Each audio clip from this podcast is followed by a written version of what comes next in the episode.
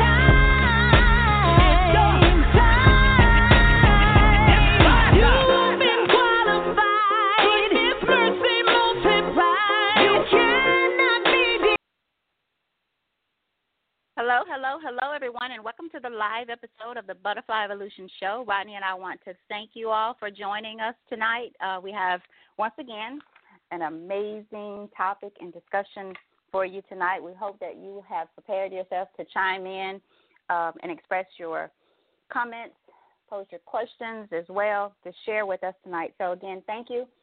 The chat line is open. I say that, yes, it is open. For those of you who are listening, I had to check, Roddy. You know, I always think, did I do that? so uh, it is open for those of you who are listening uh, by way of chat or in the chat room with us. Thank you. Want to remind you if you're listening through Facebook or any other um, entity the, regarding or on the web, we are not able to see you there, but you can post your questions on the event page or tag Rodney and I with your question and comments, and we'll try to get those on. The easiest and simplest way is if you have not registered as a follower and join us in the chat room or call in using the number 818 691 7406. Again, 818 691 7406. Select the number one if you have a question or comment or want to join us uh, and share those with us. Rodney, how are you tonight? Tammy, I am wonderful. I, I, I am very excited about this show. Um, I remember hearing um, about uh, this book and, and the author uh, David Lee. Um, one day, I think I was I, I was going to pay my rent, and so uh, the radio was on, and um, and I heard them talking about this book here in the D.C. area, and uh, it was one of it, was on one of our popular R&B shows, and and I was like, hmm, that sounds very interesting. And so I remember the first time I went looking for uh, David Lee. I don't know what happened, but either I got sidetracked or I couldn't find him or whatever the case was. And then um, it came back up again a few weeks ago, and I was like, we have got to. I'm sorry, no, it was it was longer than that. It was maybe about a month or two ago, and I was like, we have got to find this guy. Um, and so uh, we did, and uh, and so I am uh, grateful that uh, that we were able to reach out to him and that he agreed to be on the show. Um, mainly because for those of you who are new to the Butterfly Evolution show, we are all about change. We are all about transformation. We are about uh, people people stepping outside of their comfort zone. And just because you were raised a certain way or you learn things a certain way it doesn't necessarily mean that is the right way or that it is the best way for you. You you you never know, and it is okay to challenge your beliefs. It is okay to challenge uh, things that you have been taught. It doesn't mean that your perspective will change or that you will change, but if you at least live life with an open mind, you, you'll be surprised as to what you will find out, as to what ideas you might share or adopt. Um, and so I really feel like this this show tonight is going to be uh, a great one. Uh, one thing I do want to say, um, because I see that we already have several callers out there and people in the chat room, and I'm sure a lot of you listening online. If you do have a question or comment uh, tonight, we're probably going to get quite a few. So please be uh, to the point um, with whatever it is that, that you want to say, whatever you you want to ask. Uh, we want to give the the uh, the guests as as much time as possible uh, to talk about uh, the book. Uh, so just be just, just try to get to the point. Um, and also, whenever you have controversial topics like these, um, it tends to hype people up a little bit. So we do want to uh, ask everyone to make sure that um, you are always polite and respectful, um, and we value everyone's opinion. So uh, let's just keep those things in mind. I don't think David will have an issue if someone does disagree with him, but it always helps when we are, are respectful. Um, I know that this isn't David's number, Tammy, that has already popped up. I don't know if it, if this is the other individual have said. I think I see right, David's right. number out there, so we can pull. Right. We can go ahead and pull them in whenever you are ready. I am ready to get this show going. I am too, and I just want to want to piggyback off Rodney said um, on a couple of things before we pull our guests in. But we should we should challenge um, what we hear, what we believe, and the way the best way that I think to do that is read the Word of God and seek God for yourself. Don't just go to church on Sundays, hear the Word, go home, and you don't pick up your Bible or you pray or meditate until next Sunday. We should we should do that for me, and I think for Rodney as well. And we're not by any in, in, by any means telling people that this is what you have to do.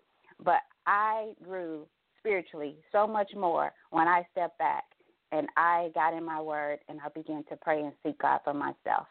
And when I did that, I wasn't in church. I, I had just gotten so burnt out with church and the whole process of it. Not with God and the need for Him, but with the process. And so the last thing Rodney said, be respectful. He said it politely. I'm going to say, I'm just going to click you off. So, because we're we're here to grow. We're here. We're going to disagree. Um, you have people of the same faith who disagree every day. So be very respectful um, with your comments, with your questions, or we're just going to click you off. So that being said, Rodney, I'm going to go ahead and pull them in, and we'll move forward. Absolutely. Uh, we'll go ahead and pull in uh, David Lee first. David, are you there? I'm here, brother, and my sister. Hey, How y'all man, doing? good to have you on. It's good to be on. uh, and I believe we're also pulling in Dr. Frank Chase. Is that is that correct? Yes, indeed. Good friend of mine. Very well studied, Yes. brother. Good, solid All brother. Can Dr. you- Frank Chase, are you there? Can you hear me? Yes, sir. We can hear you very very well. Okay, I'm using my speakerphone on the phone. Is that good or should I turn it off? Uh, if We someone can hear you says, fine.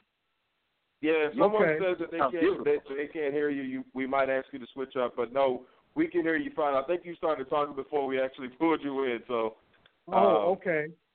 yeah, but uh, but what we're gonna do, uh, David, if you don't mind, start off telling the people about you, and then Dr. Chase will turn it over to you, and then we'll dive right into this book and uh, learn more about the Sunday morning stick up. Well, Okay. you know, that that question is always a little tough for me. But let me just first off say this. Um, you know, I really thank God for what you all are doing, and for any and everyone who you know has that calling really to challenge truth over the airwaves. There are so many people who do what you all do, and and just like you all, they do it extremely well. And it's not easy. So just to give you all, you know, some kudos, a shout out, we probably need to have a blog talk radio um, show of the year award, like a, like Steve Harvey does the Hoodie Awards.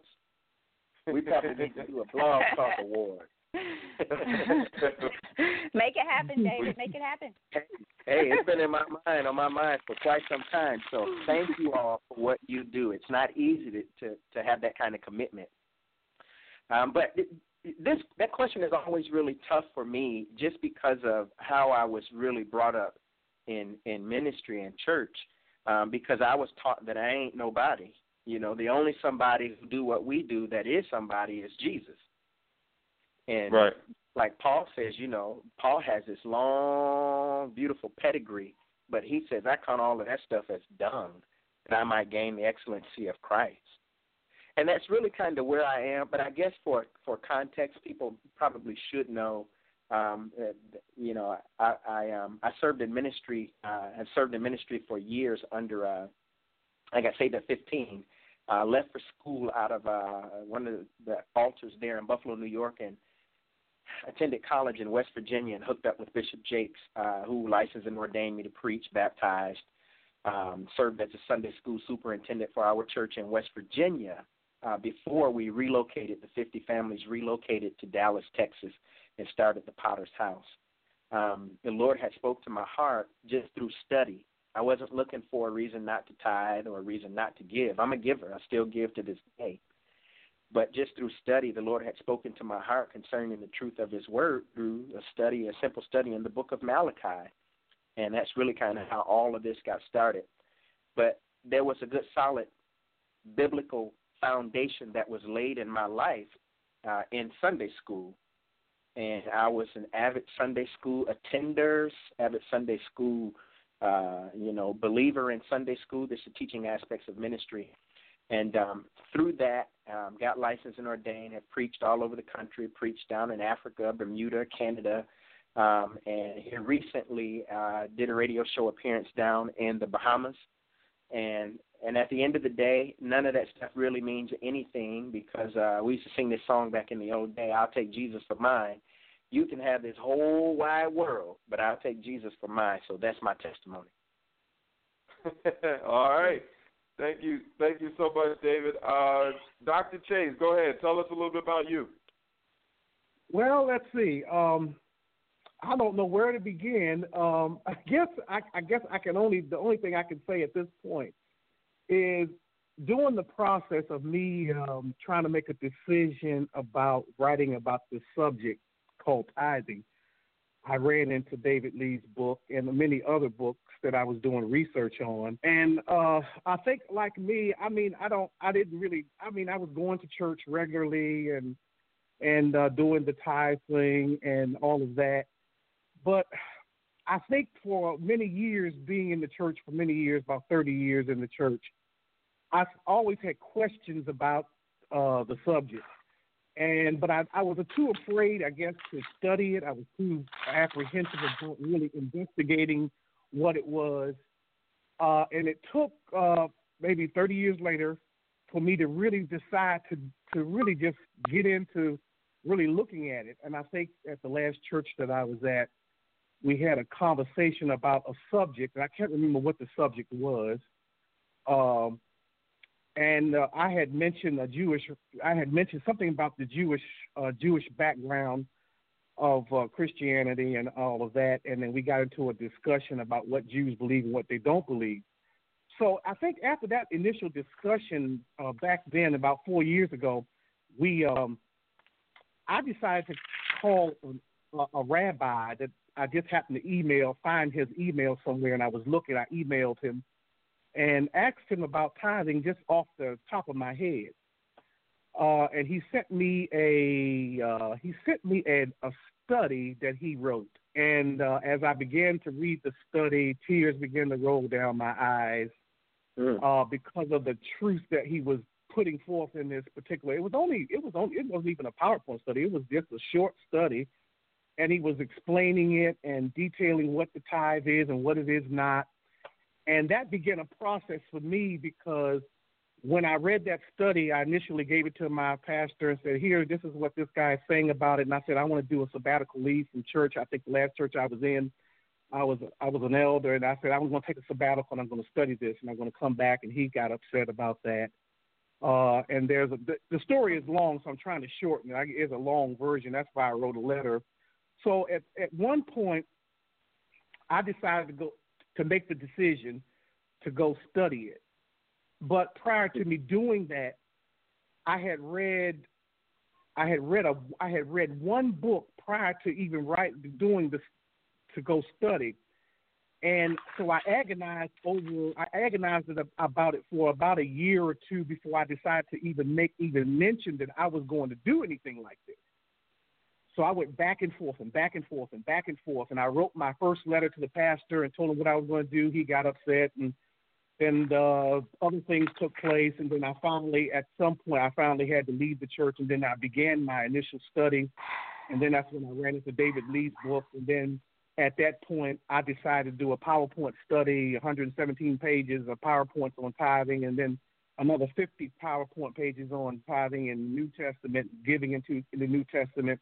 All of that just recently turned into a book that uh, David knew, knew knows about. I just wrote a book and released the book, Kleptomaniac: Who's Really Robbing God Anyway. So that's the short version, but there's a long, long story behind it. There's a story behind the story. not a problem. Not a problem. Um, we do appreciate that. We're going to try to cover as, as much as we can uh, right. uh, with the time that we have tonight. So, uh, Tammy, do you have anything? Uh, because I, I want to jump right into something that I I read at the beginning of, of the book, and I want David to kind of uh, jump on that, and then we'll go from there. No, Rodney, go ahead with yours. I have quite a few things, and so we may you know, kind of cross over. But go ahead, start with yours. Okay, so uh, David, I'm gonna I'm gonna start at the beginning of uh, of the book, and uh, for those of you guys listening, uh, we're not going to obviously tell you the the entire uh, uh, book because we want you to uh, support David and and definitely purchase the book. Um, but I, I remember just even in the beginning, certain things uh, just stood out to me. So here was one of them. It said, uh, "The church used to be focused on saving souls," and then in quotations it says, "We are going after souls." End quote. That mission statement has been discarded and abandoned as modern day ministry redefines and reestablishes itself throughout the world. She has walked away from talking to sinners on the street corner and has settled for talking to herself behind closed doors at conferences. And as ye go, and this is a quote, it's a scripture, and as ye go, preach, saying, The kingdom of heaven is at hand. Heal the sick, cleanse the lepers, raise the dead, cast out devils. Freely you have received, freely give. States, in, end quote, states the Master in St. Matthew 10 and 7, King James Version. $150 to hear the word preached at our powerful conference. You don't want to miss it, is what we are told. It will cost your church five to ten thousand dollars if you want me to come preach the word to you. The church has lost her focus for souls. She has replaced it with a focus on, and and in the book it says souls again, but the two S's are dollar signs, and then it says satisfying our under our unrestrained lust for stuff. The term for this is lasciviousness and can be found in St. Jude 1 and 4. For deeper insights, your instruction is to read all 25 verses. David, can you touch on that uh, for us as we dive into this book? I can, and you know what? I'm glad you started with that that particular section there because it really paints a really graphic picture, uh, image of where we are in ministry today. Um, and we didn't get here overnight, but it, it is it is clearly evident to everyone that something is wrong in church.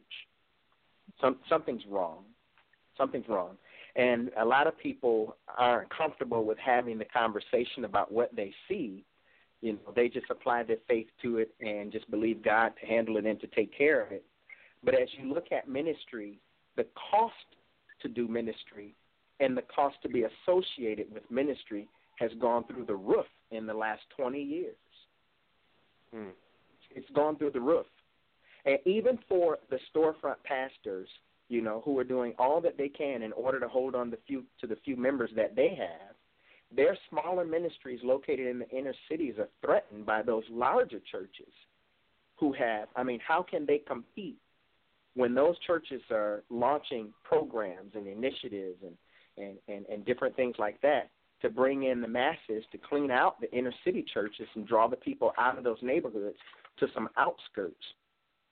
So what they're doing is they aren't really focusing on the end time harvest.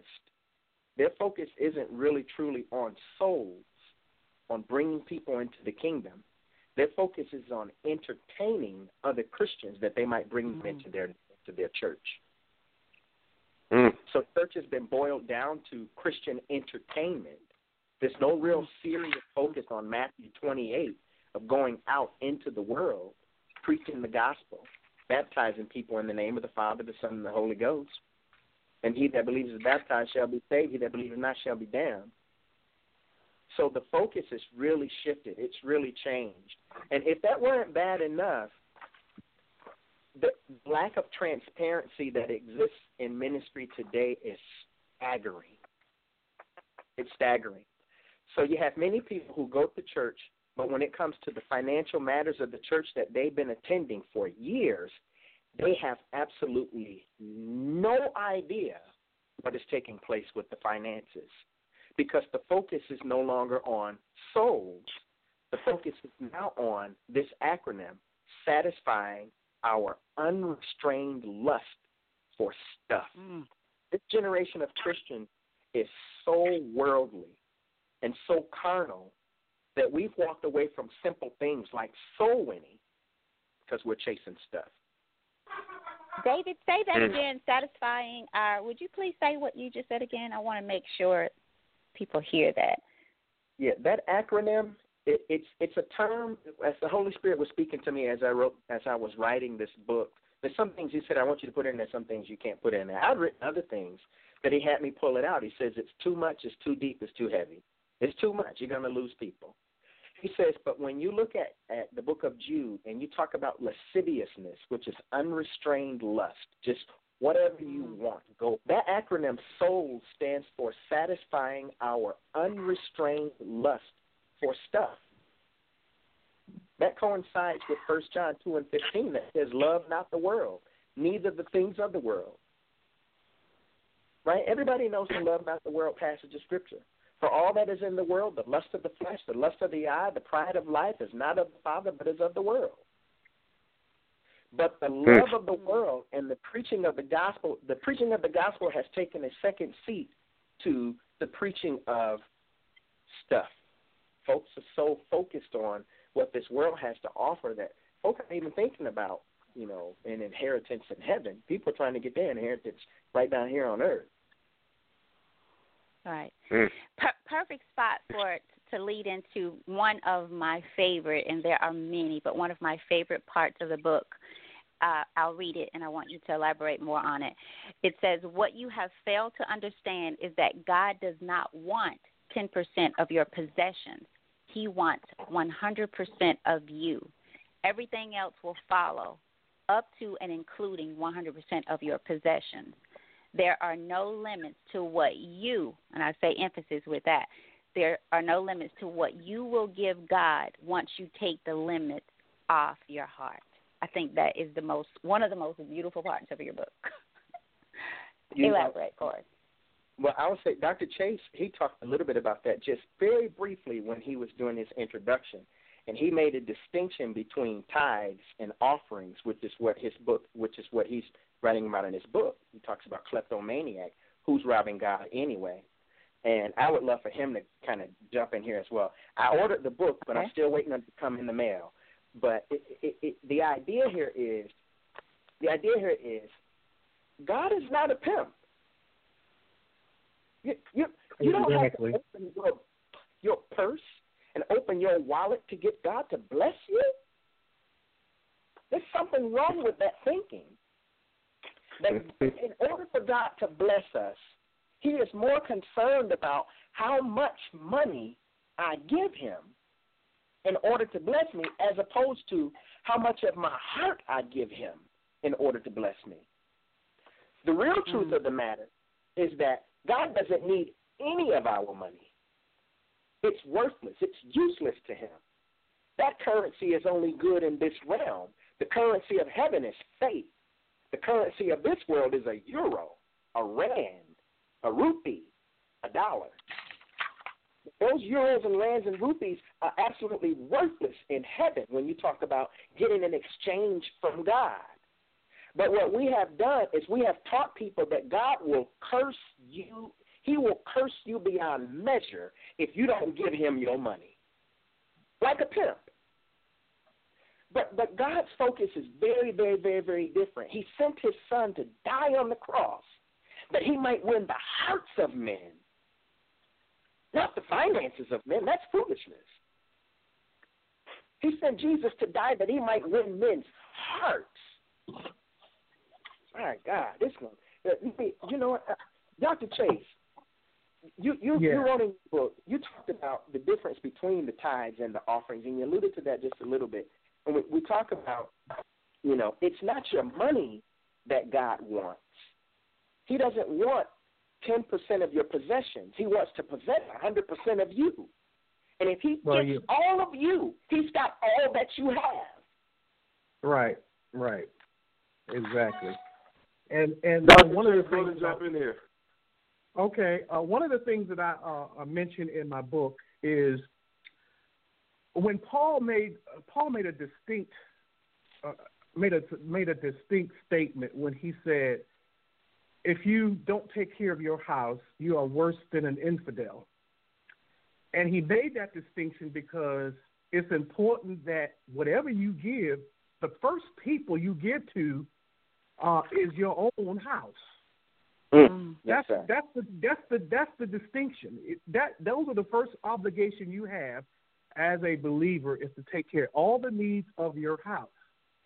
And so that's why it's important. And he and he also made it clear that he didn't want any giving to be under compulsion, pressure, or any other method to get any money.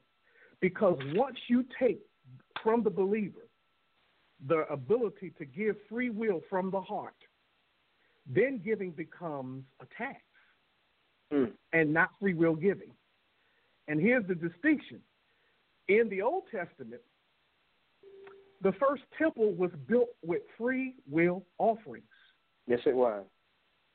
And so there was no need to institute a, a mandatory 10% tithe in the New Testament because the temple was built with free will offerings. And because it was, they gave so much, Moses had to tell the people, stop doing it. We don't need any more. We have enough to finish the work.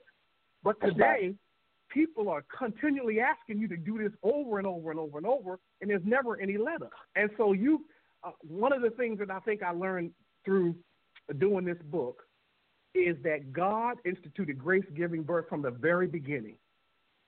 And the tithe is totally separate from this is a whole other subject. It's a totally different subject from when you're talking about giving and you're talking about tithe. It's a totally different subject. The two should never be interfaced with each other. They are two distinct ideas, two distinct practices, two distinct subjects, and the and the contents of both of them are totally distinct when I discuss them in the book. So we're using the wrong uh, we're using the wrong, the wrong words in our English language to describe a practice that we're doing today. It's the wrong thing. So what people are doing is when they're trying to associate the Old Testament tithe, which is not money anyway, with New mm-hmm. Testament giving, is they're trying to they're they're trying to sub, substantiate a budget that they can't knowingly know that they can't be substantiated unless they take something out of context in Scripture to make it work. Because Israel was a, a theocratic society, the tithing system in Israel would work. But because we are not a theocratic society and a democratic society, you cannot institute theocratic principles in a democratic society. It doesn't work. It was never designed to work that way in the first place.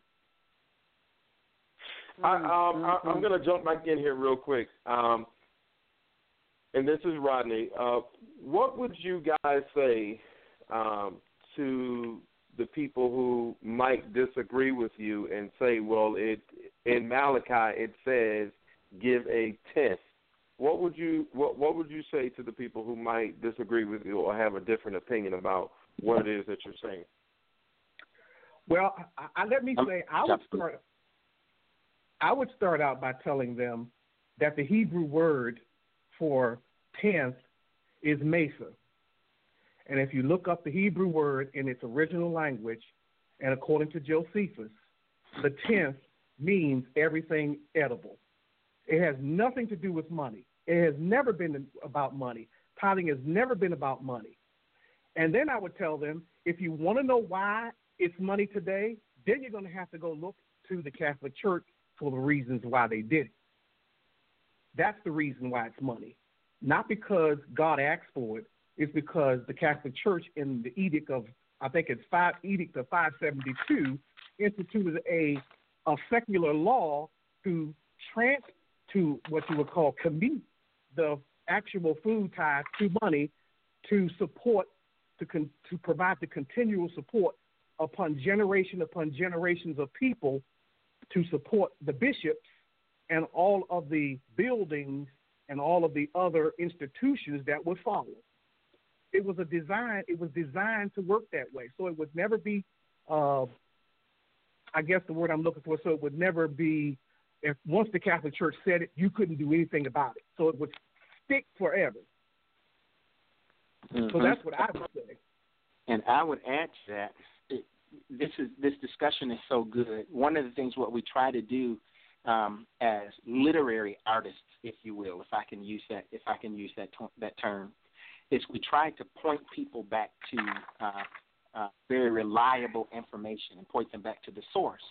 So right. it's difficult to have a conversation about a topic if you haven't been exposed, uh, you know, exposed to that topic.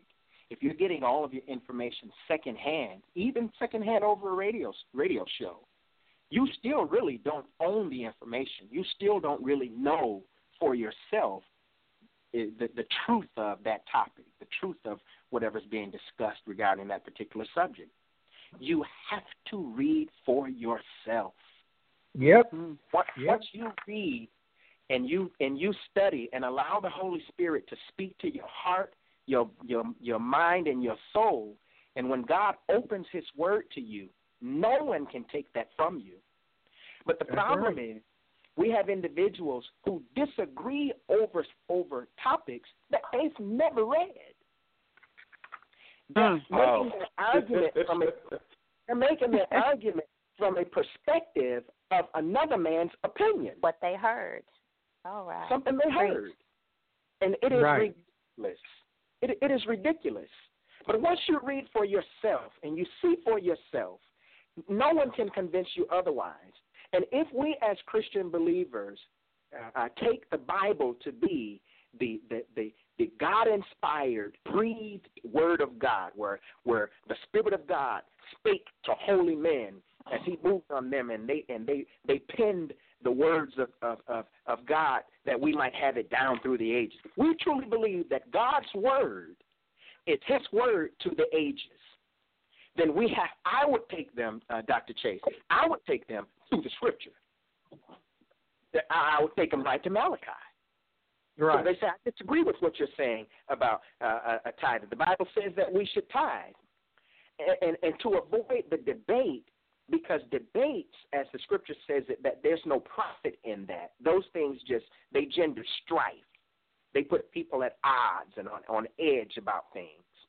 But if we can go directly to, if you started with Malachi chapter 1 and just started reading there, in Malachi chapter 1, I'm just going to read just briefly here, if that's all right. Oh, Go ahead. Chapter 1, verse 1. The burden of the word of the Lord to Israel by Malachi. That's the salutation. He gives us the audience. He says, This is the Lord's burden. He says, This thing is heavy on God. This discussion about tithe, God says, it, it's, it's weighing on me. And I'm going to tell Israel what I need them to hear through one man, through Malachi. And then he goes and he says, he makes a statement. He says, I loved you jokers. He says, but you say, oh, well, how exactly have you loved us? He says, wasn't Esau Jacob's brother? Mm-hmm. And didn't I just love Jacob? He says, and I hated Esau. God says, I prove my love to you.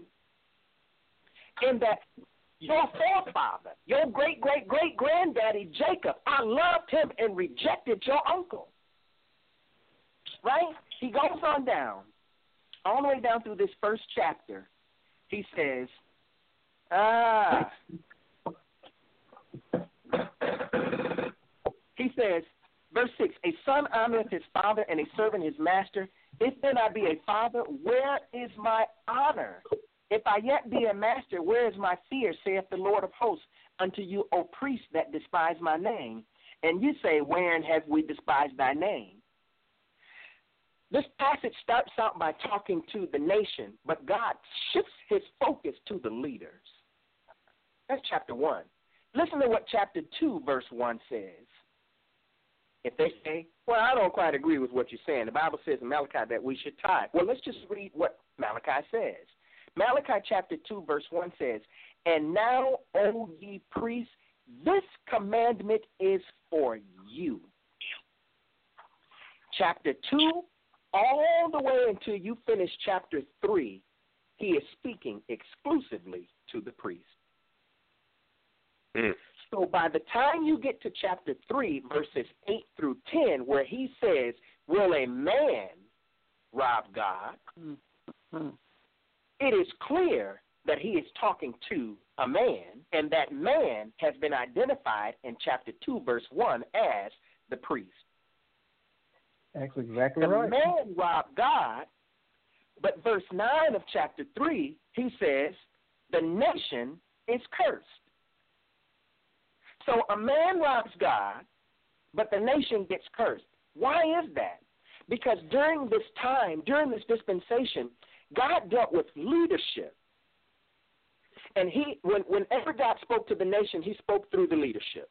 God didn't speak to the people directly. They tried that once with Moses. He came to the bottom of the mountain. God started speaking. They said, No, no, no, no, no, Moses. We don't want to hear from God. We just let you speak to God for us on our behalf. But when you get to chapter 3, a man robs God in verse 8, but in verse 9, the whole nation gets cursed because the men represented the people to God. And the men weren't doing what they were supposed to be doing with them tithes that them people was bringing. Not much different than what's going on today.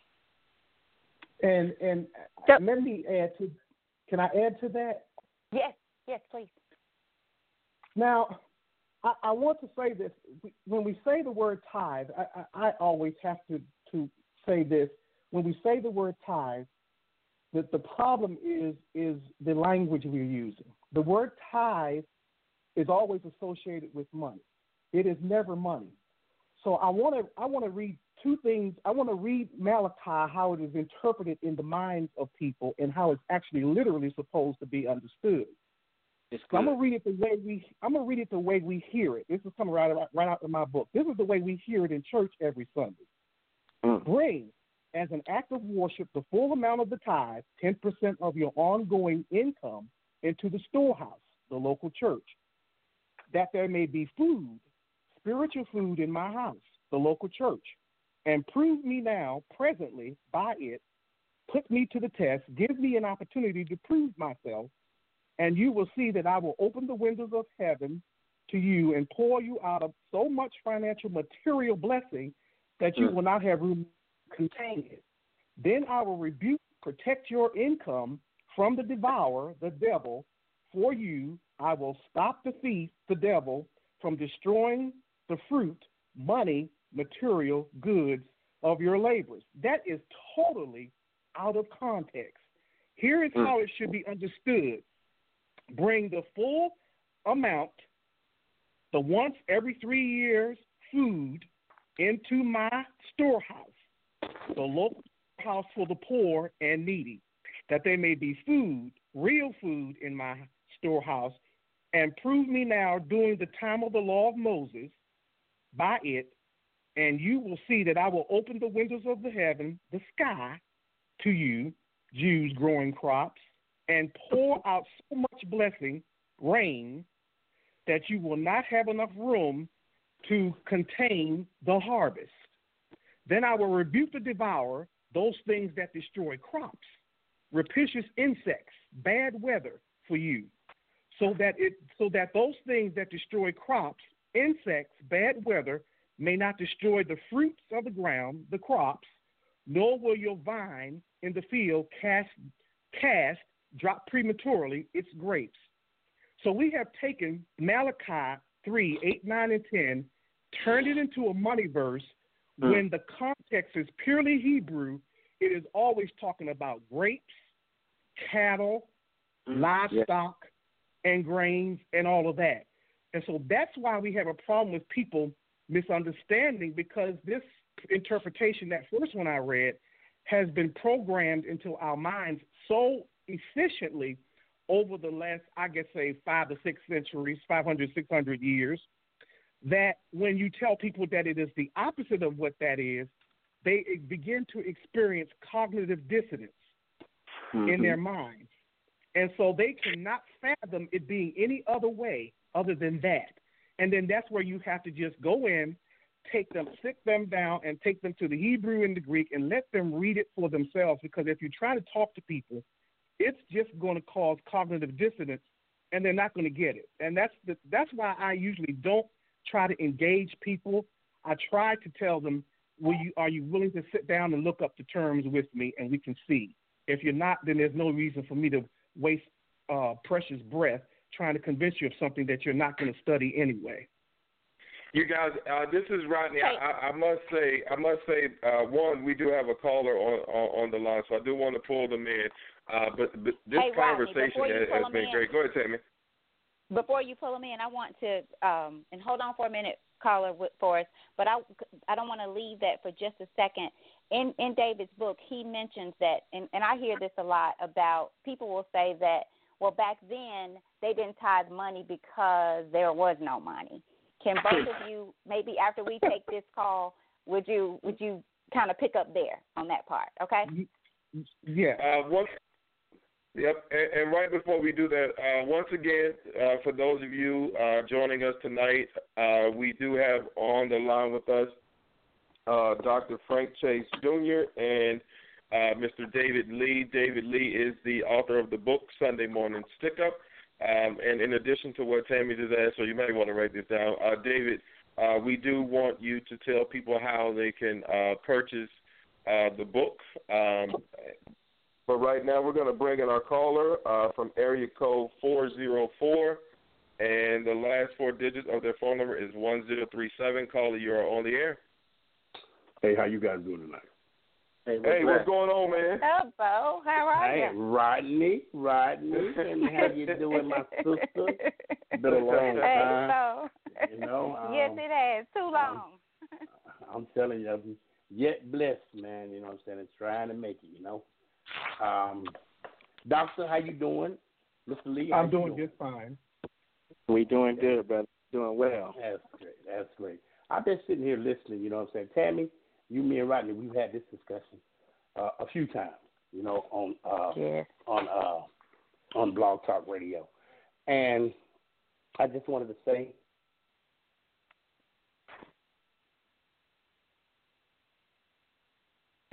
like oh.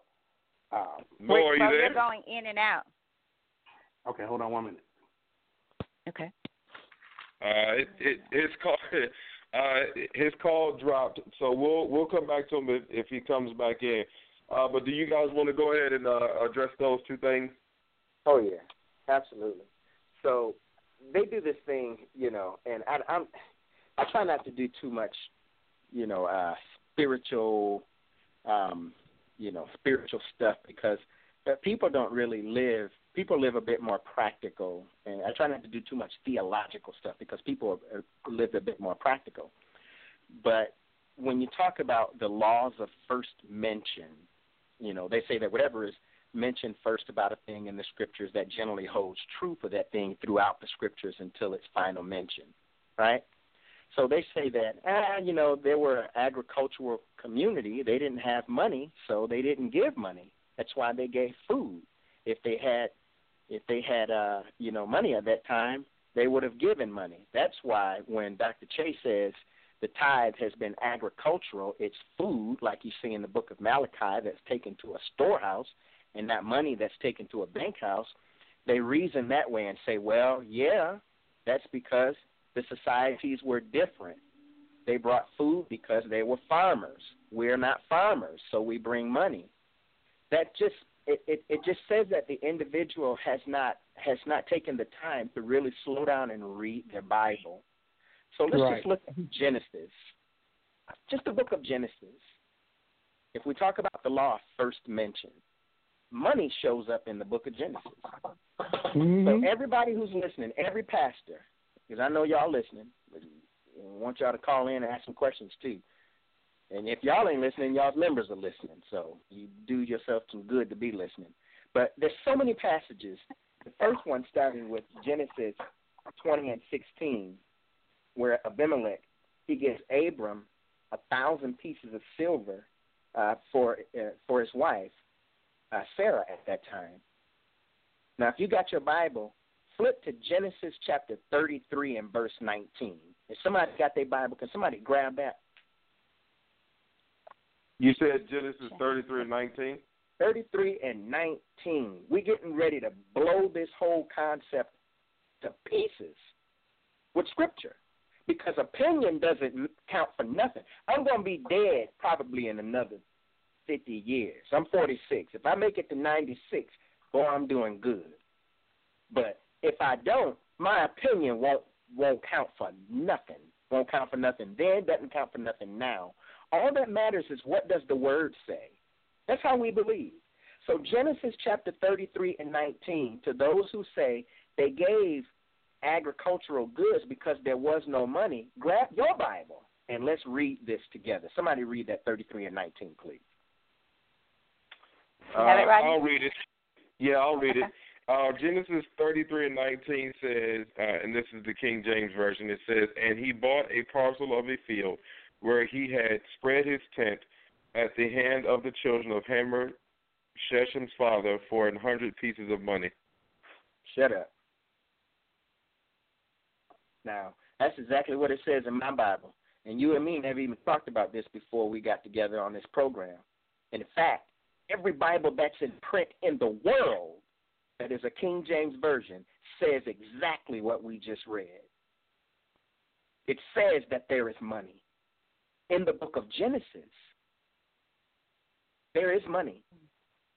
And Jacob takes a hundred pieces of silver, which which is what the currency was for that day, and he purchases uh, some land from the children of Hamor. There's money there. There's so many others. Y'all also remember even in the in the New Testament where Jesus sends the disciples to pay their taxes and he says, Go down to the you know, to the sea and you'll find there a fish with a coin in its mouth. Take that coin and pay our Mhm. taxes. You'll also remember what Jesus says, and there's so many more in the, in the in the Old Testament. But for those who say, "Oh, that's Old Testament," let's just look at New Testament. Jesus says, "Hey, whose inscription is that on that coin?" They say it's Caesar's. He says, "Well, I tell you what, you render unto Caesar that which is Caesar, and unto God that which is God's." So Mhm. tithing existed at the same time that they had money, but God never. That's a definitive. God, that's an absolute. God never asked for money as tithes. Ever. That's right. That's right. That's right. It's not in any Bible, in any print, anywhere, and never has been. But your pastor teaches you that your tithes is 10% of your income. That is foolishness. David, bring so Abraham anybody- into it because in your book you talk about Abraham. So maybe a good time for you all at some point to talk about. I think you made a great point about Abraham in the book as well. You talk Oh, uh, about you're Abraham talking- and how he was rich. Go ahead, Dr. Chase. Go Yeah. ahead, man. Okay, yes, Abraham was rich in silver and gold and cattle, and he never tithed a dime of it. There's 140 references in the Bible to money in the Old Testament. There's Come money. There's money. There's money in Exodus. There's money in Leviticus. There's money in Numbers. There's money transactions in Deuteronomy. There's money transactions in Judges. There's money transactions in First Kings and Second Kings. There's Huh. money transactions in Nehemiah, Esther, First Samuel. There's money all over the Old Testament, and it was always used. It was always used either by land to buy people, servants, uh, slaves. Uh, it was it was used to do it was used to buy land as as as Abram did. It was used. They had they actually and in, in my book and I can't go through it because the book is 400 pages long, y'all. So I can't go in and just pick it out right off the bat where it is. Mm-hmm. They they had an ancient banking system in the Old Testament, and guess where the Israelites learned it when they were enslaved in Egypt. So they learned ancient banking principles with money in Egypt. So mm. people are people are not studying, they're not reading, and that's why I spent so much time trying. Well, David said he's he doesn't do the theology stuff like I do. I do because all of us have a certain path. And I just go in and dig. I always, I always go down and dig into the minute details. I know sometimes that's difficult, but I had to do it because I realized that I wasn't getting anywhere with trying to just explain the stuff to people, uh, just just in general terms. I just went into details so that people would have it if they needed to, to get some study. They could really go in and look at it and then say, okay, and this it, it really is this because he gave all the details. And so that's why I did what I did to just be to be more detailed because I had to figure out a way to explain this vast subject. By the way, it's very vast to make people to give people some kind of understanding. So money is all over the place, and for the life of me, I'm not sure why people continue to ignore that money was all through the Old Testament, even when even when um, uh, y'all have to help me because my mind is just going blank here because I'm a little tired. Uh, when um, when uh, one of Joseph's sons went to Egypt, when there was when there was um, to go back to get Joseph, and Joseph was he saw his brothers. He said, "Go back and get my other brother." Right? You remember that, right? Mm-hmm. And he and he put money in the money bags to take back to their father. That's right. And then when then when his father found out, he said, "You done you done stole from the from the from the Pharaoh. Take that money back." No, he had put the money in there for them. So there was money all over the place. Well, remember, remember, and this is just Bible. This is just Sunday school. Everybody knows the story about Joseph in the pit. Right. But most overlook the fact that when he was in that pit, his brothers sold him for thirty pieces right. of silver. Thirty pieces of silver, right, right. Yeah, there's money all over the over the over the Old Testament. But what happens is, I think what happens is just through a reinforcement of uh, in insufficient teaching, people right. build their belief system around information that doesn't really balance with the scriptures. Right, right. Hmm. And and can I add this? I will also add this. Now, when I was doing research for my book, I found out basically through throughout history, uh, and you, many people don't know this, but throughout history, people who have disagreed with tithing have been basically spiritually uh, gagged, uh, either through not being be forced not to write books or persecuted not to tell the truth about it, or right. or eliminated. Right. By the way, they were just eliminated. So the publishing world was overrun with pro tithing books from the from the earliest of, of when they first started writing, and so and those who disagreed with the Catholic Church about this subject called tithing, they were either eliminated or somehow you just didn't see them no more, or somehow they were persecuted. So the publishing industry reinforces this subject uh, so people will never know that it was ever anything different because you would automatically think it's always been money. So that's why there that's why the books on this subject are few.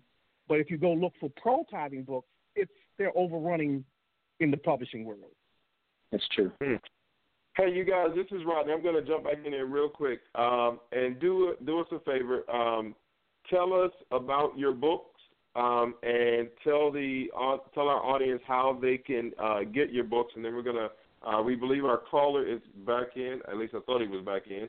Uh, we're going to bring our caller back, and then we're going to jump into something else. So tell us how uh, how to get the books, um, and then we'll take our caller. Go, go ahead, guys. David, you can go first. Well, well, I would say, you know, I, I didn't write the book to sell books. I really didn't. I, I haven't. This is the first show that I've done in over a year. uh, with the exception of the radio appearance that I did down in the Bahamas. Um, you know, I had no marketing strategy, no no marketing budget, none of that. I paid for uh, the publishing of this book out of my own personal finances. But my wife and I, we work full time jobs. We weren't looking for some get rich quick, you know, some way to come up. We have very, very, very good paying jobs.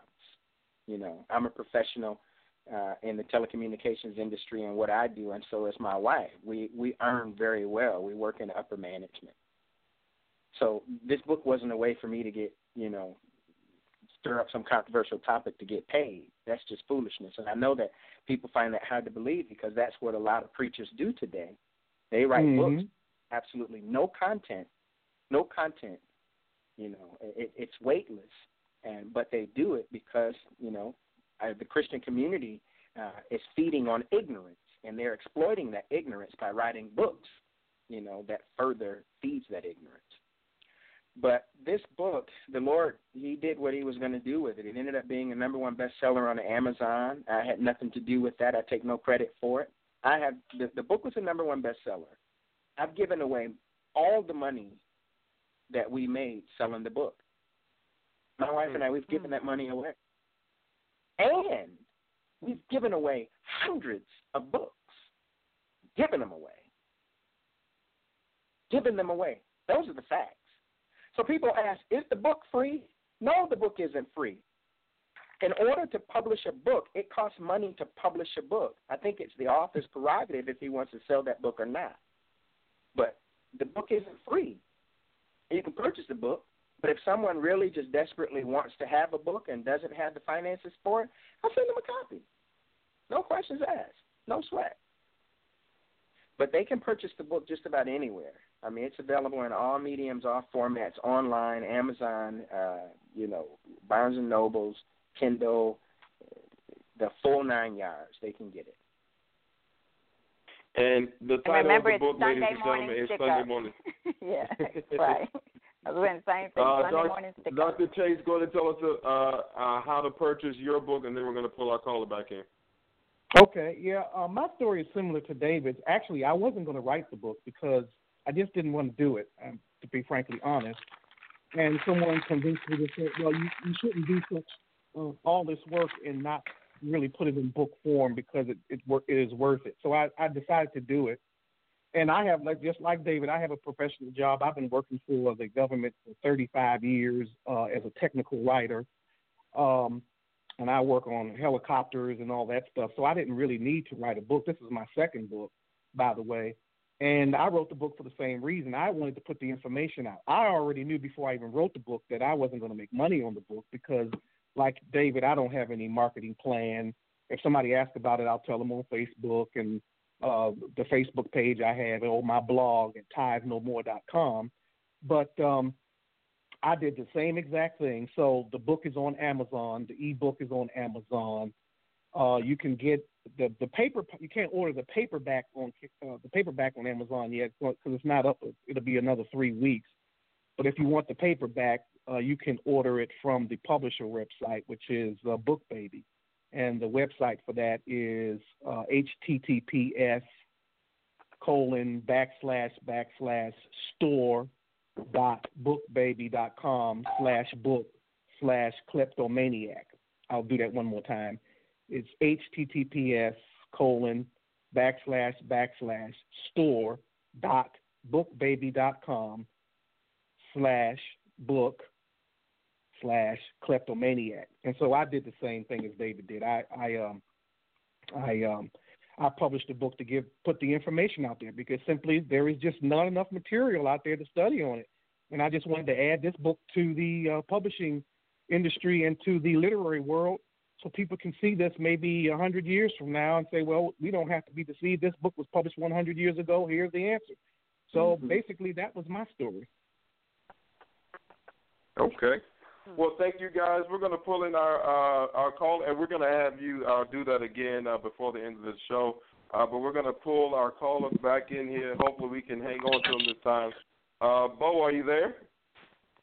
Yeah, I'm here. Hey, Bo, go ahead, man. Hey, hey, I'm sorry about that. Uh, I had a little case of the call drops. Um, like I was gonna say, um, I've been listening to uh to the brothers as both of them talk, and like I said, you Rodney and Tammy, you guys know that we've had this discussion numerous times. Um, myself, I, I have been, you know, I have been falling out of the uh, the rhetoric of uh, paying tithes and this and that. You know, I give offering. You know what I mean? Whatever I give, I give from the heart. If I got it, I got it. If I ain't, you know what I'm saying? You can't get you can't get blood out of a turnip. You know, that's that's the way I look at it. Um, but I, I I knew something was wrong also. You know, my dad was, was a preacher, and I grew up in the house with preachers. And you know, when you have questions about certain things and they don't have the answer, you were kind of like shunned. So I was mm. kind of known as the, the prodigal son because he was always questioning something. But I was always questioning because things weren't always answered. You know, and I'm studying hearing uh, these pre-recorded messages that somebody else said.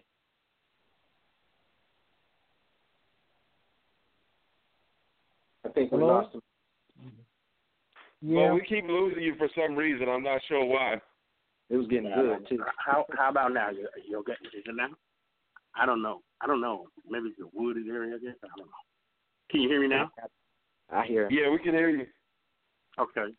Uh, but like I was saying, you know, I would I would always get these different uh, things from my father about the Bible and the Word of God and what was meant by this and what was meant by that. I'm a reader. I like to read. I like to study. You know, I have questions. I'm going to ask questions. Um, and one of the the things that you were saying um, when I heard, you know, what it was going to be about, and then I began to hear um, you talk and the doctor talk about the tithing. And this, I've been saying this for years, bro. And I'm going to be honest with you. You know, I haven't studied none of what the way you guys have, you know, have studied, you know, by the grace of God. But I just knew that it was something wrong. You know what mm. I mean? Mm. And I started to read, and mm. like you guys, it, they would always come up with that cliche with a man robbed God. And I was like, what do you mean by what a man robbed God? And when you just made that perfectly clear that we weren't talking about the man, they were talking about the priest, I was like, wow. But I had mm-hmm. already kind of, you know, kind of combined them together and said to myself, you know, when they were talking about God said, bring to me your first fruit. Okay, I didn't say that they didn't have money in those days, but it specifically says your first fruit. And say, and then the Bible says that you shouldn't add to it or take nothing from it. Mm. Not what he means. He means ten percent of your earnings. Well, God had already promised us back in the day uh, when Moses was leading the children out of Israel he had already promised us a land of milk and honey, and said that that that we would that we would live and we would live and we would eat off of the land, and yes. we would be blessed. Okay, mm-hmm. when he changed, when he took the manna, and and and you know and fed five thousand with the two fish and five loaves of bread, I believe that he made a decree then to say, well, okay, this is what the tithing is for, so that we'll open up sort of like today's food bank and say, this is what you do uh, monthly or every two months or every three. How many ever months it is that you bring food into into the, the food bank? This is your charge for the land that you're on to help people that don't have. You understand what I'm saying? Yeah, yeah, yeah. Mm-hmm. You know, that's he, the brother brings such good good perspective on this, and it, so he's asking uh, kind of a an accountability kind of question, right? He says, so it, it's almost like, and, and I hear you, and it's almost like that system that God established with that uh, the fish and the loaves. It's almost like God was saying, "This is what I want you to do on a regular basis. I want you to make sure these people are taken care of." Right? That's kind of sounds like where you were going with that. Right. So I think where we have to go with this discussion, though, honestly, for everybody listening, and I mean everybody listening, but especially the pastors. Now I want to talk directly to them, just to dovetail off of what this brother is saying God established a system, and He demonstrated that system by feeding folk with the little bit that they had and wanted them to do that on a regular basis. Mm. Let's just say, for instance, that you all are right and we are completely, let's just say we're wrong. Tithing was money. tithing was money, and God intends for us to give the money, then if that is true, then what this brother is saying, then that money that has been given as tithes should be set aside to care for those people, just like Jesus cared for them people with them fish and them loaves. So my question to you is this: What y'all doing with them folks' money? Mm-hmm. That's And- where the question really needs to go. So Yeah, whether and- you agree or disagree that tithing was money or not, we just gonna agree with you and say, okay, have it your way. You right. God wants ten percent of our income. What are you doing with it? Can I even can make I, it? can I Can I, can I can I step make back a- in for one statement minute? I about have that? one little thing. Can I make a statement about that? Would add on to what David just said. And if David is right, and if we if we all wrong, and tithes is money, and I explain this in my book, who is the money supposed to go to? Now I'm going to explain this based on the Old Testament system and how it was practiced.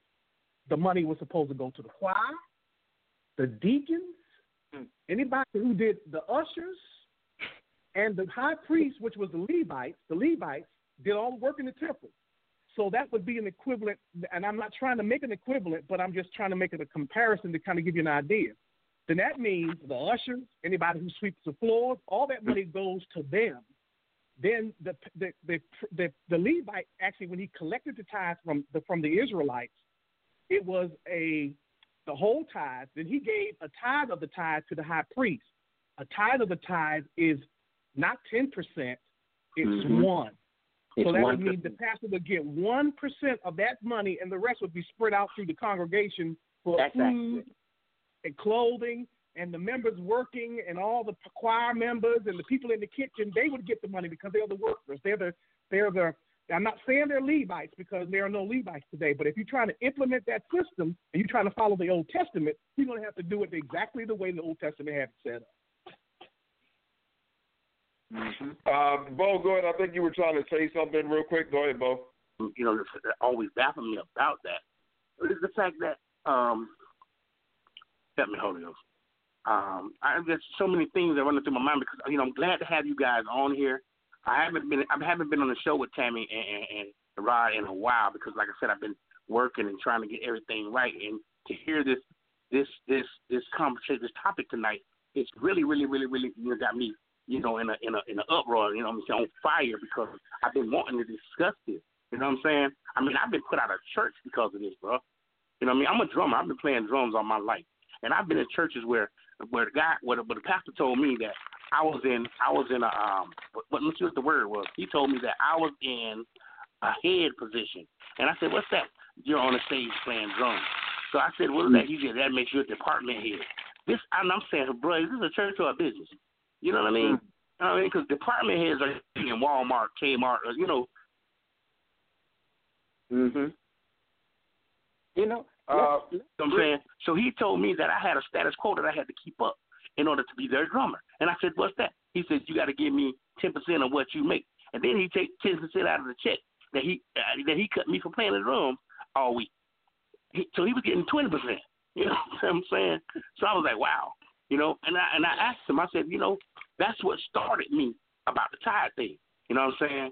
And I asked him, I said, Hey, bro, I said, well, the Bible here says God said, uh, you know, bring me your first fruit. I said, if I'm not taking anything out of context and I'm not adding to it and taking that away, then in the Bible it's what it says and that's what it is. You know, I, I I'm settled with that. You know, I said, but you're asking for my money that's coming from my my my check. Then you're asking for my money that's coming ten percent that's coming from the the what you what I'm paying, what y'all paying me to play drum for y'all. You know, uh, on a weekly basis. You know what I mean? And if I don't get that, then I fall behind. Then you'll silence me in the church. I mean, you'll bring somebody else in to play and let me watch them play while I'm not getting any blessings from God, while I'm not serving God. How don't you know that this is the way I serve God? This is how I get my breakthrough. You understand what I'm saying? This is how I give my my all to Christ by playing those drums. But you're gonna make it your business to put me aside and silence me in church so that I won't be getting no giving no praises to God or getting no blessing from God because I'm not giving you no money. Mm. I said, bro, I got to, I got to go off with that one. He told me, what do you mean? Come on, you can find you another drummer, you know. And I said all that to say this, you know what I'm saying? people are being influenced and tricked by by by I call them smart dot coms over the word of God. You know what I mean? I give every Sunday, bro, on my way to church. There's this old guy that sits up under the bridge and. Ooh, this is good. I hate One this phone keep dropping out. Your phone dropping out, man. This is good. Okay, you hear me now? Yeah, it's in and out. Oh, I'm trying to get it right. I'm, I, I don't have you on speakerphone or nothing like that. Um. Okay, hear me now. You said you give to a brother every every Sunday. You give every Sunday. every your every. Sunday morning. Every Sunday morning. Anything that's cooked in our house between Monday to Sunday, Saturday night, I get it out of the refrigerator. I package it up. Those things that need heating up, I put them over here, and I make plates. I make plates, and I give. I, uh, I put out a I make plates, and I give to the people that's under the bridge on my way to church. But right before I get to church, there's this guy, an old guy. I don't even know his name. Never asked his name but I feed him every Sunday. Some Sundays he'll say, "Hey man, can you get me something to drink?" And I'll run down to the gas station and buy him a two liter soda and bring it back to him and give it to him. Now, God said, "Be careful of how you entertain people because when in when you do, you could be entertaining an angel." I don't know his name. I'm just doing what God put on my heart to do. I'm not looking for nothing from nobody. I do that because I want to do that. To me, that's my tithing. That's my tenth. You understand what I'm mm-hmm. saying? And that's that's what I've always stood upon. You know what I mean? Well, anyway, I got to church and one of the Baptist deacons looked at me and I, he said, "Hey man, I seen you talking to that guy up under the bridge." I was like, "Yeah." He said, "You know him?" I said, "No, nah, I don't know him." He said, "Man, that guy's been standing up under that bridge since I was a little boy. This deacon got to be every bit about 57, 58. I ain't before the six. You understand what I'm saying? So this guy has got to be about 80 years old, standing under that bridge. You know what I'm saying? And I'm not gonna talk and prolong the time because I want to get somebody else a chance to talk. But I wanted to say that I said that to say this. When you don't do what God puts in your heart to do for those the least of them, Mm. and you give to these people who've already got, you know, why do I need three hundred and seventy million dollars for a jet? Mhm. why? You know what I mean? God ain't had that. He rode a donkey. You see what I'm saying? So if you're doing these things for these people wearing these seven hundred thousand dollar suits, and then this brother over here with no shoe on, you won't take your time out to go buy him a pair of slides or a pair of socks with it. Don't look to be blessed sitting up in God's kingdom. Because all of them that lift up their eyes and say, I yield, I yield, God gonna look right on over you because you played Now- fool. Now let me let me let me say this though, brother. Let me say this. You got some pastors out there. They're good pastors. They they they they don't settle. They don't engage in in a whole lot of this foolishness at all. They good men, good women, love God, love His people. If they're teaching tithing, they're teaching error. So what you're saying is you were serving in a church, but because and it's possible that the pastor could have been a a, a, a, great pastor, but because he adopts that whole tithing concept, there's a, a school of thought that's built around that tithing concept, which says that if you don't tithe, you cannot serve. That's hmm. error. It's error. And and and and there are people who are listening. I, I've just sensed that there are pastors and, and people who attend churches who are listening that's saying, Well, my pastor is a good pastor and he doesn't treat people bad. He doesn't he doesn't, you know, do any of those kind of things like what you're describing. But that school of thought out of which tithing comes teaches that you cannot play the drums for God if you don't give God your money. There's something wrong with that. And, that, and mm. that's what we're challenging. We're challenging that. We're not saying that your pastor doesn't do great things, that your pastor uh, doesn't have a big heart, that your pastor doesn't work a job, you know, and your pastor is just robbing and stealing all the money. What we are saying is that your pastor is teaching error. That tithing is not required of New Testament saints. Never has been. There hasn't. There isn't. I, I, I'll put a challenge out there, and Dr. Chase, you, you can match me on this if you want, and I know you'd be more than happy to do it. I put a challenge out there, uh, Tammy, uh, Rodney. We're gonna put this out there. Anyone listening, your deacons, your elders, who've been, I mean, you got seasoned ruling elders who've been eldering for a minute now. They department heads, run like a business, no problem.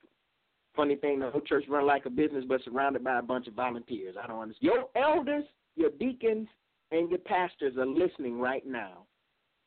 I will reach into my bank account and give your pastor a thousand dollars if he can produce one scripture, just one, just one, where any church ever tithed.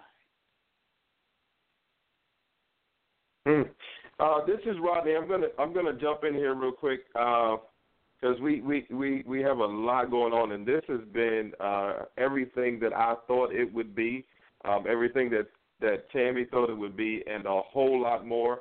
Uh, we we do have some callers out there, so we want to bring our callers in. But before we do that, I know that um, our good friend Dr. Coretta had posted some things, and uh, we haven't been able to get to those yet. And I want to bring Tammy back in in here too. So real quick, I'm going to read what Dr. Coretta uh, has written uh, to us, and then I, I want to uh, turn it back over to Tammy, and then we'll bring in our callers. So everybody, just hold tight. I promise we will get to you.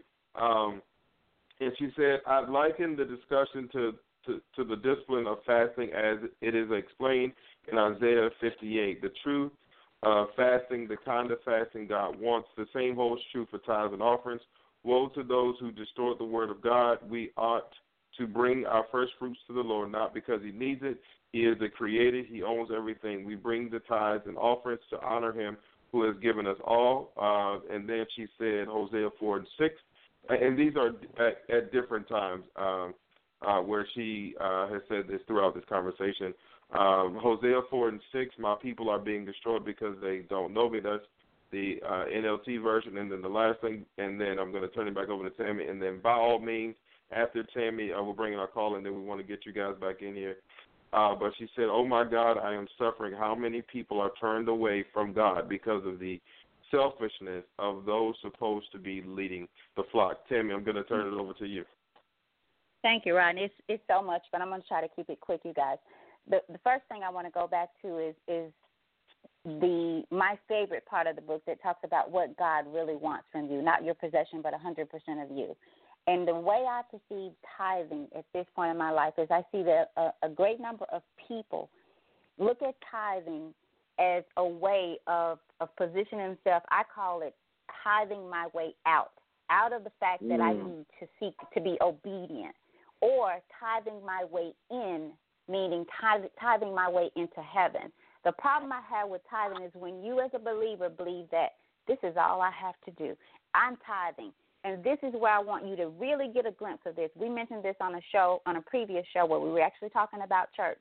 Imagine you as a child going to church with your mother, seeing your mother be pimped out of her utility bill money. You, as a young person, hearing this, hearing the pastor say, you know, you give, God's going to take care of your household. At this age, your tender age, we're trying to teach you about the grace of God, the goodness of God, how He takes care of His His His followers, His worshipers, His believers. You go home the following week, lights are turned off because mother has given her last in tithing, but lights are turned off. How can we teach this young man, this young woman about a great God at such a young, tender age? how can they get a real glimpse? I've had one pastor in my life that I've heard. This was a, a, a story that I will never forget. A husband and wife was really struggling financially, extremely struggling, and they were trying, like they didn't have food to eat, and they kept tithing. The pastor saw that they were lacking greatly, and he said to them, I heard the story through Bible study that they did not need to be tithing it. God understood. Keep your money, take care of your bills, take care of your home. And this was his members. We don't have many pastors like that. He encouraged them not to tithe to his church, their church. And lastly, I remember as a young girl sitting up and seeing my grandmother go to business, whatever financial, whatever they called it, where they went over every penny that was received in that church and how it went out and where it went and when. There were no secrets about what was happening with the money. If a member had a need, the pastor was there before she knew. She didn't have a chance to call on the pastor because he was there and he had a nine to five job. Many of these pastors today don't even work. Yet you still cannot get in just for them to pray over you when you're in need. Many, I'm not saying all. And so we're not coming down on pastors. If you have a great pastor, thank you. Invite me to church because I don't have one right now. If you feel you have a great one, invite me to church. So I just wanted to put that out because I'm all for my babies and bringing them up right, especially in the Word of God, so that they don't get to a place where they just turn completely away from the Word of God. Back over to you, Rodney. That's that's real good stuff, Tammy. Um, I know that uh, I know that our two guests uh, want to chime in, but give me one second, guys. I'm going to try to get some other people in there. I'm going to get in. I'm going to take one one caller, and then we'll come back to you guys, and then we'll take our next caller. Uh, everybody, just bear with us. Uh, coming to area code 202, last four digits are 3095. Caller, you are on the air. Yes, sir, my brother. Can you hear me? Yes, sir. We can hear you quite well. How are you? Man, yes, indeed. This is the Reverend Anthony Martin here. How you doing, Miss Tammy? Long time no hear. Great, great. How are you? Welcome, welcome All back. Is well, yes, indeed quickly, I know we're on a time frame here, but I was listening to Brother David Lee and Dr. Chase, and what has been said so far, uh, much, much of what's been said in terms of the book, the book is a wonderful book. It speaks to religion, rules and regulations. It, you cannot speak against the kingdom of God but you can speak toward the religious rules and regulations that many pastor, preacher, teachers have fallen victim to. And I don't like to give pastor, preacher, teachers credit for uh, obtaining such a system that will rob uh, the poor and all of of such earnings. I like to give them a discredit because I discredit them for being weak in their knowledge, understanding, and wisdom, and allowing devil to manipulate them with the desire of the love of money, the love of money. And so I say all of that to say this: we need to understand that we are in a time, a divine time of things. This ain't got nothing to do with man. This ain't got nothing to do with what man is doing. This has everything to do with the fact that we are in the last days of the church history. So the church is up to be judged.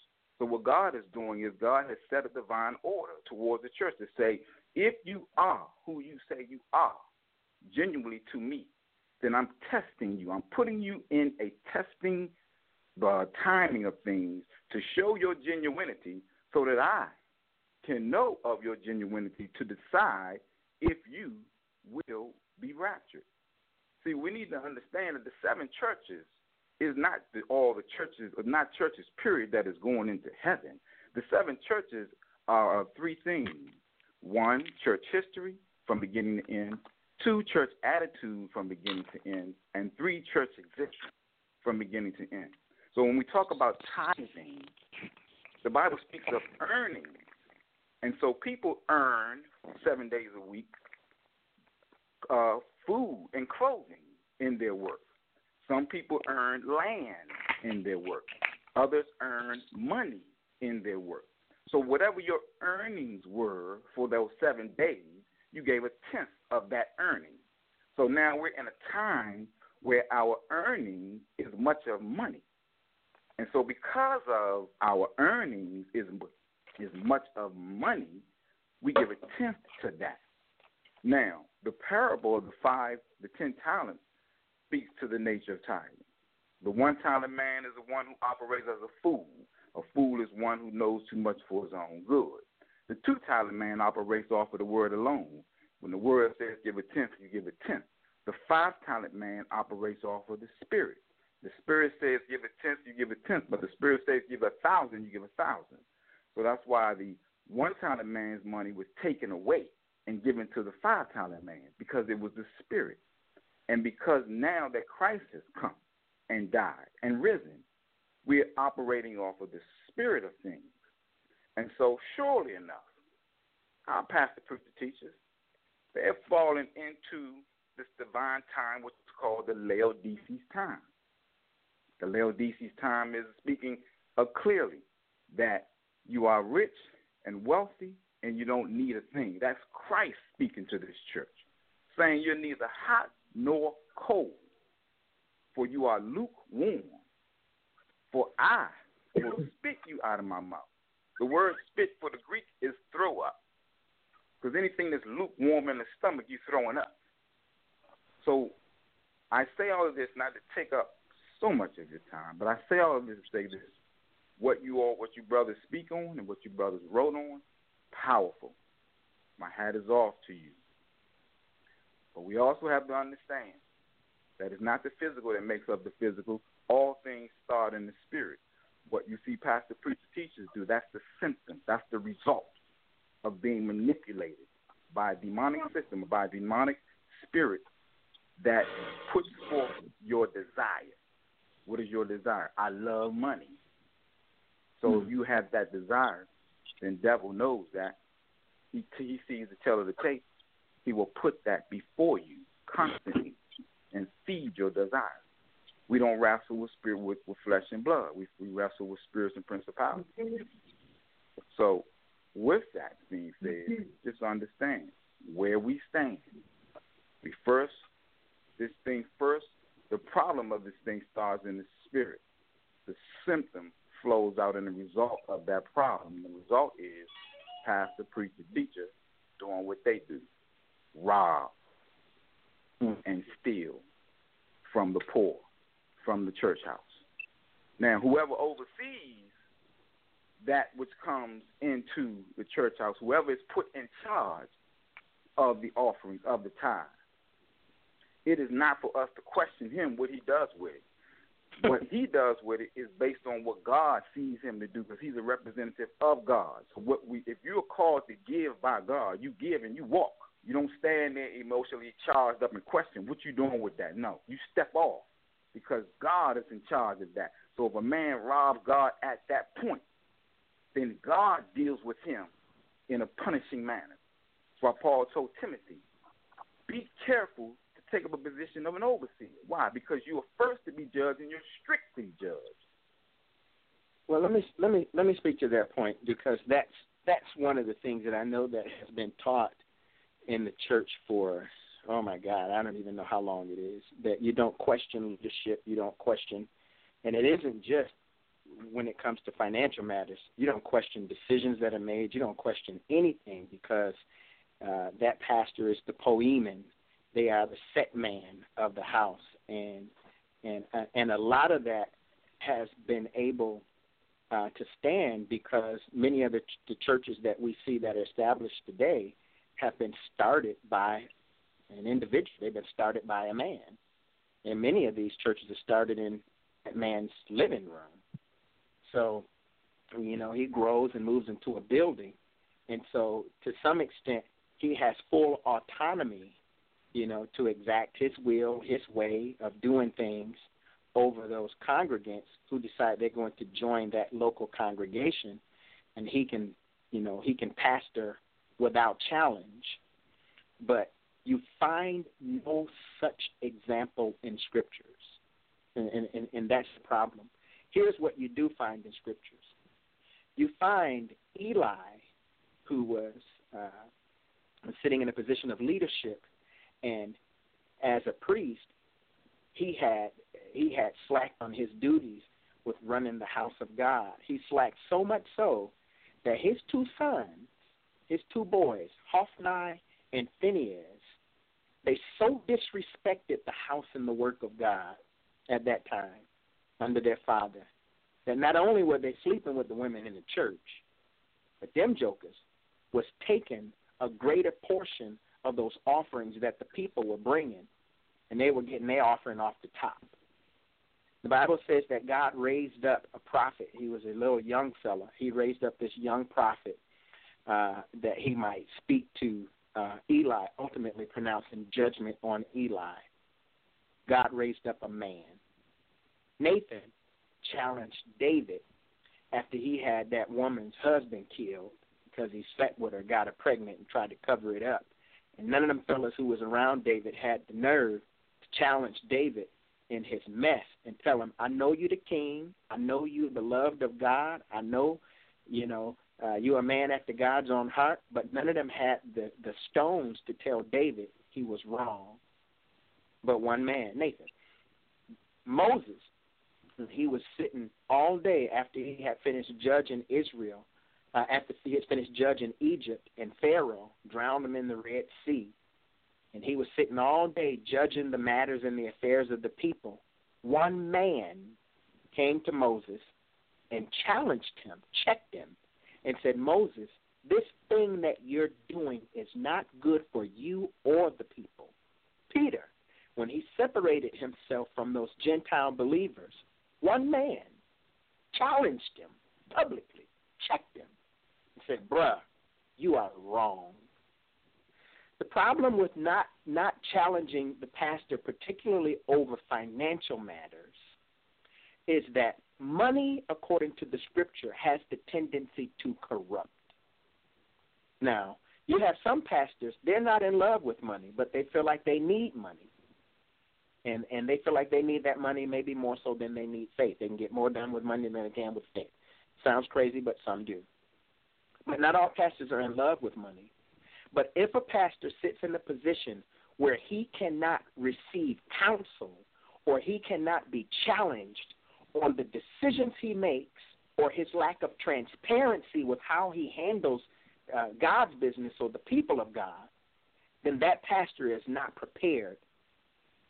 He's not prepared to sit in that office that he's sitting in. Any member, considering all that money that's being given in that church, the vast majority of the money that's being given in that church is being given by volunteers. Yeah, and a handful of people maybe work for that church. But the vast majority of the people who attend that church are giving their money. They have a right to ask, What are you doing with our money? Now, that's not a spiritual right, that's just a practical right. And it is foolish to think otherwise. It is it is foolish not to challenge a man who has your family's wealth tied up in some bank account somewhere and your family is struggling and his family is doing well. It is foolish not to ask questions. Hmm. Uh, no. I know that I I uh, I I know that Tammy probably thinks uh, the same thing that I'm thinking right now. We probably uh, could go on with this with this topic forever, but David, we do know that, that that you have to get out of here. We know that Dr. Chase has to get out of here, so we're going to start to bring uh, this show to a close. I don't want to be rude because someone did uh, press the number one a long time ago, but uh, caller who I'm about to pull in, please understand we do not have much time. Uh, and so we can take your call, but uh, try to keep it to 30 seconds or less because we do want to be uh, considerate to our to our guests and get them out of here because they have a lot going on in their lives as well. But we're going to take our caller from three three zero. Last four digits are four zero nine four. Go ahead, caller. Hey everybody, this is Henry. Hey, how you doing, man? Hi, I would like to how are say you? Good, good. I would just like to say that I agree 100% with these brothers. I have been talked about uh, for a long, long time because I talked, spoke against tithing as not being a New Testament uh, principle. Um, and, and real quick, I just want to give some scriptures to some people in Malachi chapter 1. If you read verse 7, 8, and verse 13 and 14, it's not that the people weren't tithing, is that they were not tithing according to what the scripture said. They were they were bringing the the blind and the halt and wounded uh, right. uh, sacrifices. And then in Deuteronomy chapter 14, it says if you couldn't make the journey to Jerusalem to the temple to give your tithe, you were supposed to transfer it into money and then take it to Jerusalem, but you still couldn't tithe it. You had to eat it. So even then, God would not allow you to bring money to the temple in the form of a tithe. And, and I think we just mm-hmm. ran too too far away with this tithing. I heard Creflo Dollar literally give a sermon, and he said he wanted to line up all the people who didn't pay tithes up in a in a if he had his way and and, and behind his church and, and shoot them all in the head. So I mean, this is just mm-hmm. been got completely ridiculous, and you can't really produce a first fruit of your paycheck. And last thing I'd like to say is, if tithing is okay for the New Testament, then no pastor should have any problem with somebody walking in there with a sheep or a lamb and bringing it for the offering. and I just put that I put it say, y'all have a wonderful evening. That's right. that's, that's, that's hilarious. you just went out with a bam. that is hilarious. Wow. All right. Well, we know we know you guys have to go, man. So if you guys, uh, well, before you go, we do want you to give out that information for your books again. We we certainly appreciate uh, the fact that you know you're probably you know uh, two people uh, out of maybe I don't know how many out of two people who who did not uh, write uh, these books or anything uh, uh, in hopes of becoming uh, millionaires, but we do want people. Tammy and I personally want people to support you guys. We want people, if nothing else, to read uh, the books. Um, we think that they will find uh, that it will at least um, challenge what what what most people think, and, and at least give them something, um, you know, to to read over the next few days and and just kind of take it for what it's worth to them. Because obviously we know um, that no matter what we do in life, uh, there will be those who agree with us, those who disagree. But we certainly want people to read the book. Um, I've enjoyed it, but uh, please give out that information uh, one more time and any websites that you guys want to give out, any events that you may have coming up, and any final words. Go ahead and do that for us. Uh, mine's pretty simple. You can just Google David Lee. Uh, the title of the book is Sunday Morning Stick Up. You just go right to Google, drop that name in there, and you'll find exactly what you're looking for. Um, if you don't have the funds to purchase the book, just uh, friend me or something, or I IM me. You know, get in touch with me on Facebook or LinkedIn or Twitter, some kind of way. I get a copy to you.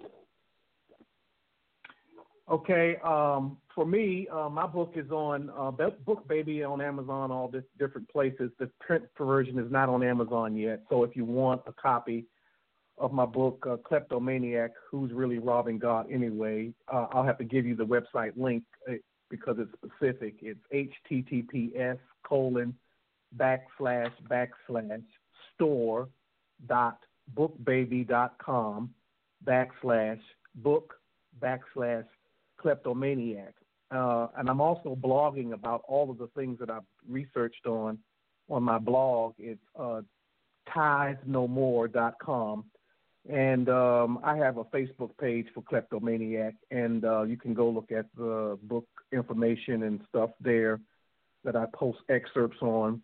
And by the way, I will be giving away 10 um, giving away 10 free ebooks. So I'll have to set up how I'm going to do that on my somewhere on my blog somewhere. Since the book came out, I just haven't had time to get anything stuff because I've been pretty busy. And so I really appreciate everyone uh, inviting me. David, I do appreciate you inviting me on. This was Amen, unexpected, but I do appreciate it. I really appreciate it. And I want to make one final statement. I want to say that, that I, I, I devoted much of my life to this subject, seven years to try to get this thing done because right before I even started to, to write a tithing book, if I had kept going the way I was going, I would have been bankrupt a second time by tithing. And so this is not a game for me. Mm. This is serious because it almost destroyed my mm. financial future of my life. My and I have to say, uh, none of my I could not pay for none of my children's college because I tithed for 30 years and I could not pay for none of it. And so every penny I had went to the church for their for their pastors' children to go to school, and mine couldn't. And so now um, I'm suffering the consequences of that even today. And so I'm getting a little emotional here, but I'm suffering the consequences of that today because I'm still trying to recover from the damage that was done. And it's not easy to recover from financial damage. I want to tell you. So if you want information about tithing, get the books and read them for yourselves. That's the only way. And because this is what I say on the back of my book take the opportunity to get biblically informed about tithing. Doing so could save your financial future and the future of your children's children for generations. All righty. Wow. Uh, Miss Tammy, go ahead. This has been uh, wonderful, very informative, and I just want to ask you both to be sure to come back on with us and let's do this again. So you guys just tell us when, but but much needed. I thank you for taking the time to do the research, to write about it, and to not be afraid to share it because I'm sure it has not been easy for you in many ways because of the topic, because of the work that you've put in it, and the truth behind it. So thank you both. Kudos to you. And again, the only thing I ask is that you come back again and let's have this discussion in a more and go into more depth. So thank you. Back over to you, Rodney. All righty. Uh, if you guys noticed, I, I, I didn't say much uh, during the show uh, tonight, and I'm not going to say uh, much as we as we end the show. Uh, what I do want to say is this: uh, I want to remind everyone of Proverbs, the fourth chapter, and the seventh verse, uh, because that is what I took away uh, from this show tonight. And it says, Wisdom is the principal thing. Therefore, get wisdom. And with all thy getting, get understanding. And I think that is what is missing in most cases is that we get a lot of things, but one thing we never get is some understanding. So whether you agree with uh, Dr. Chase and David Lee, or whether you disagree with them, whatever you believe, whatever you read, whatever you decide to take in, get some understanding. And if after you get some understanding, you you still choose to live a certain way or you decide to change, at least you can say you understand why you're doing something. This has been another fantastic episode of the Butterfly Evolution Show. We want to thank all of our listeners for calling in and joining the conversation. We hope that you'll join us next Monday where we have another fantastic uh, individual who has written a book. Uh, we're not going to spoil it for you, but do be on the lookout because next Monday I am sure it is going to be another great show. Until then, we hope that you guys have a blessed week and we hope that you get a good night's rest tonight. And until next Monday, good night, everybody.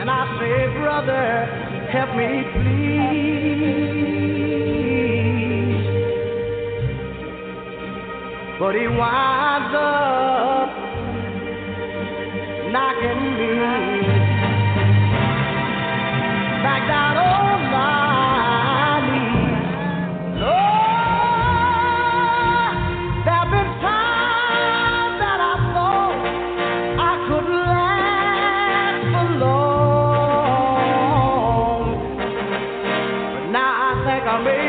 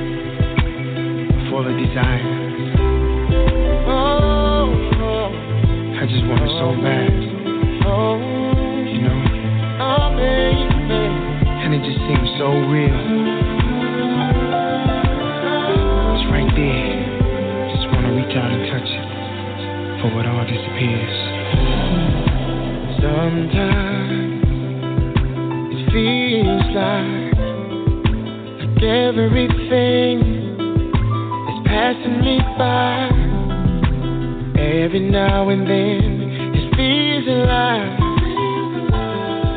My ship has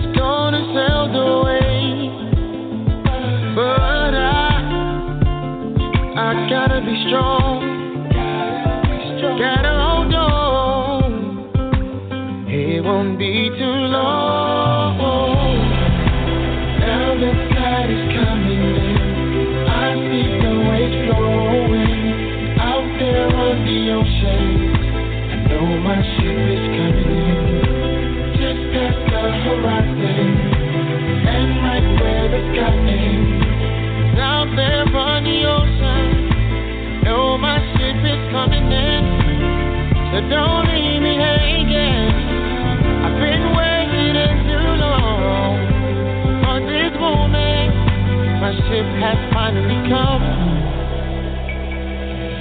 I would travel to the seven seas. I will even go, wherever the me. I'll do anything to find my destiny. It's like fighting with gravity, and it's bringing.